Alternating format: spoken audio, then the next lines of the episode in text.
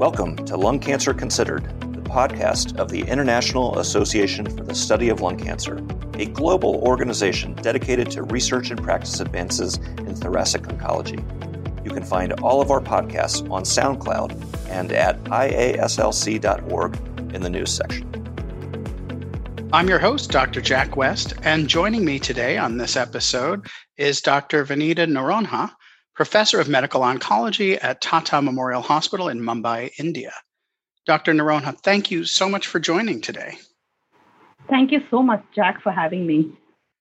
We've had a tremendous explosion of new information, trials that have led to new markers, new trials, many exciting immunotherapies in the field of thoracic oncology. But many, or I would say most of these, are developed in the US or maybe Europe. And I, would like to know how well or poorly do these trials that have expensive medications and, and really are questions that are directed toward uh, North America or Europe, do they uh, apply? Do they speak to practice in India or perhaps some of the other countries that you have some line of sight about? Absolutely. The the trials that are conducted in the US and in the West um, and the practice patterns strongly influence our practice in India and I think most other countries globally. And most practitioners in most countries definitely look up to studies that are, are coming from the Western world.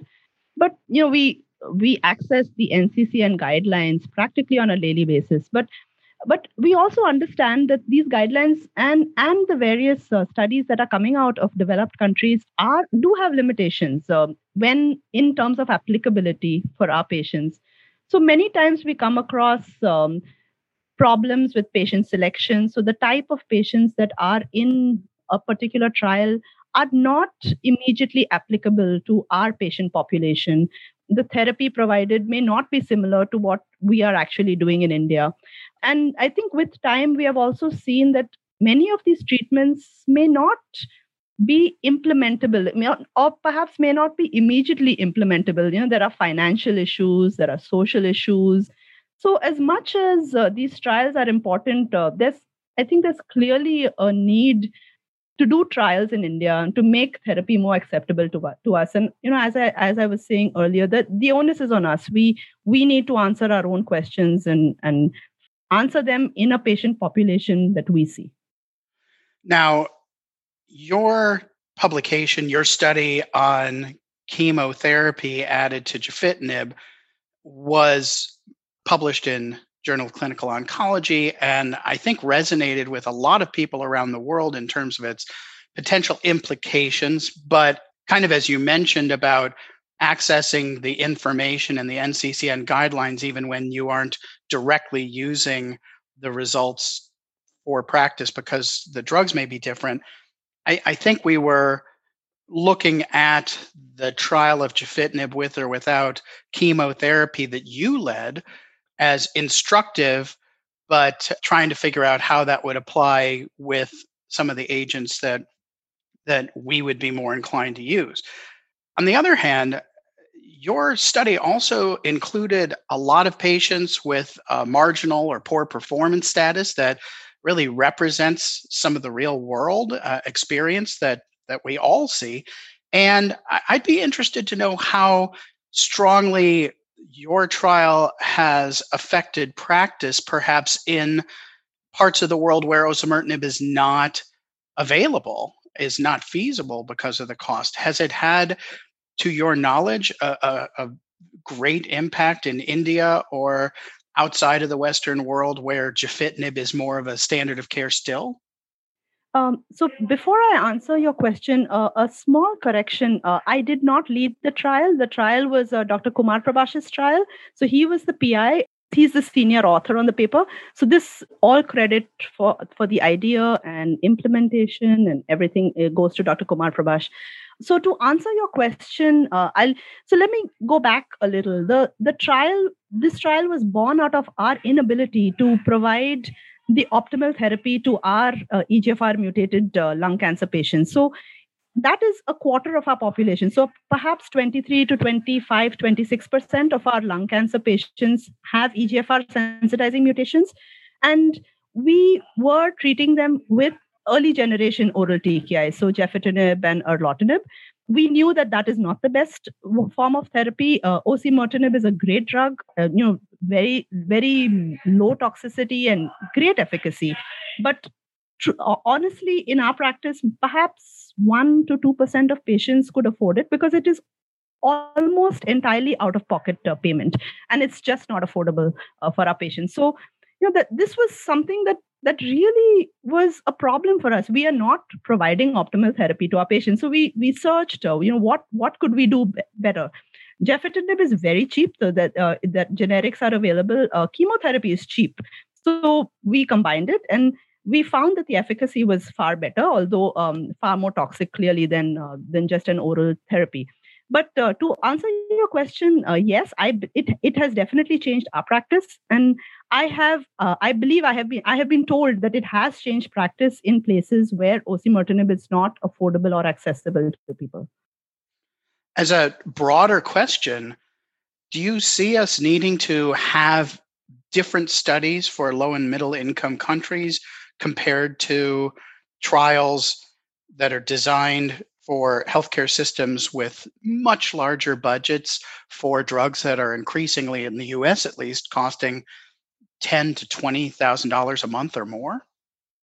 So, um, yeah, I, there is a huge debate that's going on, I think, currently about the optimal management of um, US based practices, which involve a huge cost to patients. And we have consistently, in the recent past specifically, that the newer drugs may not be affordable to the majority um, you know, in some circumstances, over 95% of patients, uh, because of the costs, uh, you know, specifically to uh, when we talk about targeted therapy or immunotherapy, 1% of our patients can afford it. So yes, I, you know, there are many patients um, that we we really need to find treatments that that is affordable to them. So I think yes, we need to have different trials in LMICs, and specifically, I think that's important um, for many many reasons. Um, you know the our um, the type of patients are different. So we have oral cavity cancers which is our problem. We have gallbladder cancer. So these are cancers that are not as common in the us and a different type of a cancers we are uh, our oral cavity cancer is more smokeless tobacco related um, gutka because of gutka chewing. And it's important because um, many therapies required a need different kinds of supportive care different kinds of expertise that becomes a limitation in lmics so, you know, and also many of the systemic therapies have differential efficacies and differential toxicities, you know, based on pharmacogenomic uh, characteristics of patients in different groups of patients. So I think um, a short answer to your question is yes, we definitely need uh, different sets of trials in LMICs for our specific patients. You are on Twitter, and you know, I think that we do have a lot of debates about say the ADAURA trial or various other trials that may not be relevant for not just Mumbai, but many other parts of the world where some of these drugs are, are not accessible. How do you view these? Do you kind of roll your eyes and think these are kind of let them eat cake discussions? Or do you think that uh, there could be a role for these debates on a global level, even though practice patterns are very different in different parts of the world? Absolutely, no. I I, uh, I don't roll my eyes, and uh, certainly not let them eat uh, let them eat cake kind of attitude. So, India, I think, is is relatively complex, and I I practice in Tata Memorial, so we have a large proportion of indigenous population, but there is certain there are certainly you know high income uh, population group uh, which is a which is a fair amount. I you know i think when we have a population of 1.3 billion um, you have a fair amount a proportion of uh, of all you know um, all kinds of of people. So yes absolutely uh, the i think the cutting edge research is absolutely applicable and we do follow it. It's uh, just that as i said earlier and i think perhaps i'm repeating myself but we need to solve problems. So I need to solve problems for the patients that I see in my clinic. And I have a, a huge indigent pop, a patient population. There are patients who have a lower um, performance status because they have come late to the hospital just because they didn't have the funds, they didn't have the ability. So I need to find out the best therapy for them. And you know that's that's what our group is, is trying to do. Can you tell us more about the Indian system for cancer care and how centralized is that? Or, or do huge numbers of patients? I, I, believe that the study that we've been discussing of gefitinib uh, with or without chemotherapy was all done at Tata Memorial Hospital, which to me is astonishing. I mean, you don't think of a single center trial uh, of that magnitude. So, uh, how how is it practiced? Do the patients come in massive numbers? To one center in in different parts of the country? Or or are there oncology practitioners you know more general oncologists in in various decentralized smaller villages around the country? Yeah so i guess in two parts uh, in in tata memorial we do have huge number of patients and i think that is one of the strong points uh, one of one one of the um, good the things that makes it easier to run trials in lmics are patient numbers. We did do it our uh, gefitinib versus gefitinib gefitinib plus chemotherapy trial was entirely done in tata memorial um, center and um, it uh, yes so yes we do have huge patient numbers but india is is complex and you know there are multiple systems that exist simultaneously. So we have institutions run by central government and state government and we also have multiple institutions in the private sector domain. So there appears to be a fair number of clinicians in major cities um, and overall the number of cancer centers clinicians and uh, hospital beds for um, the population is limited yes I, I think that overall the system is fairly decentralized. Now, in the US at least, we have a challenge of there being tons of new advances, new targets, new therapies, but it can be difficult to have general oncologists who are treating 10 or 15 or more different kinds of cancer over the course of one day be able to keep up with these advances and identify if a patient has a newly relevant molecular target with a just approved agent. How well or poorly are oncologists in India able to keep up with all of these advances? It's a it's an enviable problem to have when you have so many new advances in a field like lung cancer that it can be difficult to keep up with them. But is that much of a problem or are many of these patients being funneled to specialist oncologists who really are narrowly focused on, say, thoracic oncology or GI oncology? No, I think uh, Indian oncologists are fairly well updated and um, with all the newer developments, and I think more so now uh, with the profusion of webinars and seminars.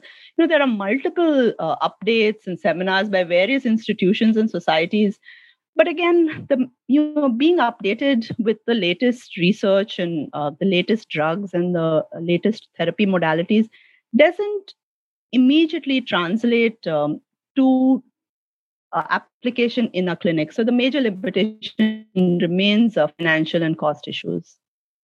How are the indian oncologists generally keeping up? You'd mentioned people access the nccn guidelines very frequently. Are there other online resources that people are readily using or what is the main mechanism or leading mechanisms that that uh, oncologists in India rely on to keep up with the latest? I think primarily seminars, Jack. Uh, so seminars, and you know, I guess now uh, webinars, but um, you know, ASCO, ESMO, the usual annual um, seminar. So i you know i think with the institution of the online the virtual meeting so prior to these webinars you we had the asco virtual meeting. So you didn't have to go to chicago to learn about the latest updates. And then uh, perhaps uh, to a somewhat lesser extent um, maybe uh, perhaps reading jco and NEJM but primarily seminars and and, and talks and uh, conferences. You have gone to asco and of course historically ASCO, World Lung, and other big meetings are a global event where we convene with our colleagues and there's a, a social aspect. It, it generates an energy, a spirit of all pulling in the same direction. Obviously, the pandemic changed that. And you already mentioned that we are facing new issues with virtual meetings replacing, in some cases, and potentially for uh, some time in the future, these large live meetings. But I imagine that many oncologists in India did not have the time or practical means, the, the, the, the funds to travel to Chicago or wherever the World Lung Meeting was going to be in a given year. Has a transition to a virtual platform made it easier and better for most oncologists in in India as more of an equalizer compared to being unable to attend these big live meetings historically? I think so. Um, it was, you know, there, there already was some sense of a shift to attending the virtual meeting, and it it makes it so much more convenient. You know, you you uh, it's recorded and you can log on anytime. You have an hour or two at the end of the day or over the weekend. So, you know, I, I think this is one permanent change, perhaps, um, from the pandemic that is here to stay because it is just so much easier. You know, uh, keeping up with things and i i think i i listened to ASCO and i listened to esmo over maybe a month you know rather than it all being uh, crammed into a couple of days. Yeah. And then another potentially sustained impact of the pandemic is is in how we actually manage things in the clinic. We uh, at many centers can't have visitors accompany the patients there's social physical distancing and more patients are being managed through telemedicine visits. That's not applicable for every patient but it has found its way into our practice for at least a subset of patients as a good tool for for some. And i suspect that the practical benefits that we have seen over the last 6 to 8 months as it's rolled out much more rapidly, will carry over beyond the point that we're forced to do that. What has it been like in India? Have have you changed how you care for patients much in the wake of the pandemic and has telemedicine found its place? So, yes, during the pandemic, especially during the lockdown in India, which lasted several months, uh, our practice had dramatically changed. So, social distancing, uh, allowing only one patient at a time, um, not crowding our uh, clinic OPDs. And uh, it wasn't that we had to turn away that many patients because patients were just not able to reach our center. They were not able to travel. And a, a large proportion of our patients actually travels to our center from, from far away. So, yeah, our practice had dramatically changed. But now that the lockdown is over and you know things are gradually moving back to normal and our patient numbers have uh, almost I, I, would say reached back to what it was at the pre-pandemic uh, times. You know people uh, cancer cancer treatment can't wait and our uh, our, our center is, is perhaps as busy as it was before. But uh, yes we have implemented telemedicine and there's a huge interest I, I think in online information and telemedicine and currently, I think there are about 100 odd startups that are working on, on the development of telemedicine in our country. But there's a long way to go before the majority of the population uses it. Excellent. Well, thank you very much, Vanita, for taking the time today. Uh, it's really interesting to me, and I'm sure many of our listeners, to learn more about practice in places that many of us in North America, Europe, or other parts of the world just don't get a, a good enough appreciation of the the challenges and and opportunities. And i want to congratulate you for the work you're doing and how much you're moving the field forward. Thank you so much for having me. It was it was really a pleasure and you know, a real honor to get the invite from you. And thank you for all that you're doing. Um, you know i i i learn a lot uh, just following you on twitter i think. So you know thank you so much for for everything oh it's kind of you to say and uh, please take care of yourself and I look forward to the time when I can meet with you in person again and, and we can all converge in the same places safely. So you take care. Thank you. Thanks. Thank you for listening to this podcast. Visit the news section on iaslc.org for more Lung Cancer Considered podcasts. And please like your favorite episodes on SoundCloud and share them with your friends and colleagues.